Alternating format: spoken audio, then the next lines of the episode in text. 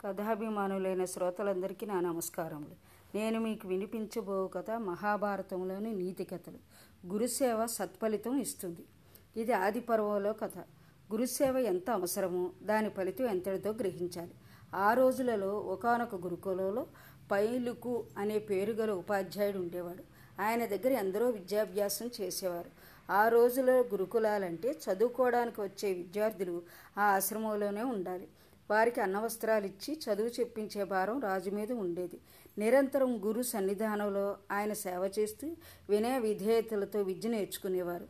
గురువుగారు కూడా వారిని తన బిడ్డలుగా చూసుకుని ఎవరికి ఏ విద్య ఏంది అభిరుచి ఉన్నదో గ్రహించి ఆ విద్యనే నేర్పేవాడు. తనకు కావలసిన విద్య నేర్పగల గురువును అన్వేషిస్తూ విద్యార్థి తిరిగేవాడు. అవి ఆనాటి గురుకులాలు. అటువంటి గురుకులలో పైలుని వద్ద ఉదంకుడు అనే శిష్యుడు ఉండేవాడు. ఈ ఉదంకుడు విద్య పూర్తి చేసుకుని సంప్రదాయం ప్రకారం గురువు గారి దగ్గర సెలవు తీసుకునే ముందు చేతులు కట్టుకుని నిలబడి తల వంచి ఆచార్య గురుదక్షిణ ఏమివ్వాలో ఆజ్ఞాపించండి అన్నాడు. అప్పుడు పైలుడు చిరునవ్వు నవ్వి ఆశీర్వదించి నాయన నీ వంటి శిష్యుడు దొరకడం నా అదృష్టం. గురుదక్షిణ ఏమీ అవసరం లేదు అన్నాడు. ఉదంకుడు అలాగే నిలబడి ఆచార్య గురుదక్షిణ ఇవ్వకుండా వెళ్ళడం న్యాయం కాదు. కనుక మీరు ఆజ్ఞాపించండి అన్నాడు. వాని పట్టుదల ధర్మనిరతి చూసి సంతోషంతో నాయన ఇంతకాలం నువ్వు చేసిన సేవకు మించిన గురుదక్షిణ లేదు. అయినా నువ్వు తప్పదంటున్నావు కనుక ఆశ్రమంలోకి వెళ్ళి అమ్మగారు ఏం కోరుకుంటారో అడుగు అన్నాడు పైలుడు. ఉదంకుడు లోపలికి వెళ్ళి గురువుగారి భార్యకి నమస్కరించి విషయం చెప్పాడు. అప్పుడు ఆవిడ నాయన మీ గురువుగారి దగ్గర పౌష్యుడు అనే రాజు విద్య నేర్చుకున్నాడు. ఆ రాజు భార్య ధరించే కుండలాలు నాకు తెచ్చిపెట్టు అంది. ఉదంకుడు పరమానందంతో బయలుదేరుతుండగా ఆవిడ పిలిచి నాయన ఇంకా నాలుగు రోజులలో నేను ఒక వ్రతం చేయబోతున్నాను. అవి తీసుకురావాలి అంది. చిత్తం తల్లి అని ఉదంకుడు బయలుదేరాడు. కొంత దూరం వెళ్ళేసరికి ఎదురుగా ఒక మహా వృషభం మీద ఒకనొక పురుషుడు అడ్డుగా వచ్చి ఈ గోమయం భక్షించి వెళ్ళు అనుమానించుకు. దీని మీ గురువుగారు కూడా భక్షించారు అనగానే ఉదంకుడు మాట్లాడకుండా అది తిని త్వరగా రాజుగారింటికి వెళ్ళాడు. మహారాజు చిరునవ్వుతో ఆహ్వానించి అతని సమాచారం అడిగి మీ రాక వల్ల మా జన్మ ధన్యమైంది. ఊరకరారు మహాత్ములు. ఏ పని మీద వచ్చారో చెప్పండి అనగా గురుపత్ని కోరిక వివరించాడు.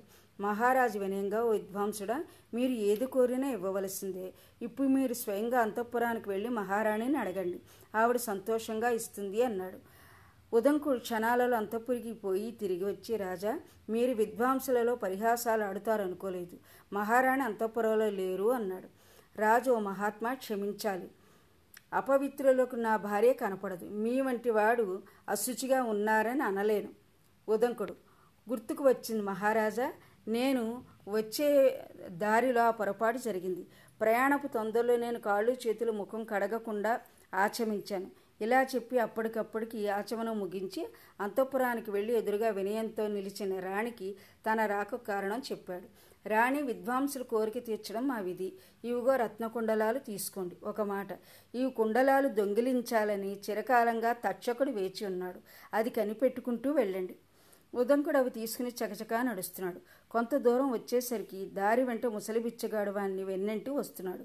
ఉదంకుడు సాయంకాలానికి చెరువు దగ్గరకు చేరి కుండలాలు ఒడ్డున పెట్టి సంధ్యావందనం ఆరంభించగా ఆ దొంగ వాటిని అపహరించి పారిపోయాడు. ఉదంకుడు తిరిగి చూసేసరికి ఆ దొంగవాడు పాములా మారి ఒక బిలువలో దూరాడు. దాన్ని తవ్వడానికి ఉదంకుడు శ్రమపడుతుంటే దేవేంద్రుడు వజ్రాయుధంతో ఆ బిలాన్ని విశాలం చేశాడు. దాని గుండా పోయి పోయి నాగలోకానికి పోయి అనేక విధాల ప్రార్థనలు చేసినా తక్షకుడు కనిపించలేదు. కనిపించకపోగా ఎదురుగా ఇద్దరు స్త్రీలు కూర్చుని తెలుపు నలుపు దారాలతో వస్త్రం నేస్తున్నారు. నేత చక్రాన ఆరుగురు తిప్పుతున్నారు. దానికి పన్నెండు ఆకులు ఉన్నాయి. ఎదురుగా అశ్వం మీద ఒక పురుషుడు కనిపించాడు. అందరినీ స్థుతించగా ఆ పురుషుడు ప్రసన్న వదనంతో వరం కోరుకో అన్నాడు. ఉదంకుడు నాగలోకమంతా నా వశంలో ఉండాలి. అయితే ఈ గుర్రం చెవిలో గట్టిగా ఊదు అన్నాడు పురుషుడు. ఉదంకుడు ఊదగా నాగలోకం నుండి అగ్నిజ్వాలలు వ్యాపించాయి. ఆ మంటలకు తాళలేక తక్షకుడు వచ్చి కుండలాలు సమర్పించి పాదాల మీద పడ్డాడు. అప్పటికే కాలాతీతం కావస్తున్నది. గురుపత్ని వ్రత సమయానికి ఎలా చేరడం అని విచారిస్తుండగా ఆ పురుషుడు తను గుర్రం ఇచ్చి అదృశ్యమయ్యాడు. మరుక్షణంలో ఉదంకుడు గురువుగారి ఆశ్రమం దగ్గర దిగాడు. గుర్రం మాయమైంది. అప్పటి గురువుగారి వారి అభ్యంగన స్నానం చేసి వ్రతాన్ని సన్నద్ధురాలవుతున్నది.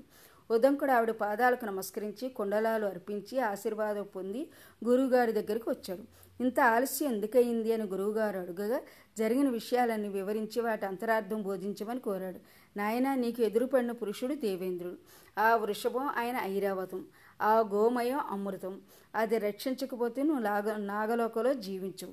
నాగలోకలో స్త్రీలను చూసావే వారు దాత విధాతలు. నలుపు తెలుపు దారాలు రాత్రింబవళ్ళు. చక్రాన్ని తిప్పే ఆరుగురు ఋతువులు. పన్నెండాకులు మాసాలు. ఆ చక్రం సంవత్సర రూపమైన కాలచక్రం. అక్కడ కనిపించిన పురుషుడు దేవేంద్రుడు. ఆ గుర్రం అగ్నిహోత్రుడు. అదంతా ఎందుకు జరిగిందంటే ఇంద్రుడు నాకు ప్రాణమిత్రుడు. నువ్వు నా శిష్యుడు కనుక నీకు అపాయం జరగకుండా కాపాడాడు. నీ వలె వినయ విధేయతలతో గురు శుశ్రూష చేసి విద్య నేర్చుకునే వారిని ఎప్పుడూ దేవతలు కాపాడుతారు. ఇక నువ్వు మీ ఇంటికి వెళ్ళు. నీకు సర్వశుభాలు కలుగుగాక అని గురువుగారు ఆశీర్వదించారు. నా కథ శాంతం విన్నందుకు మీకు నా ధన్యవాదాలు.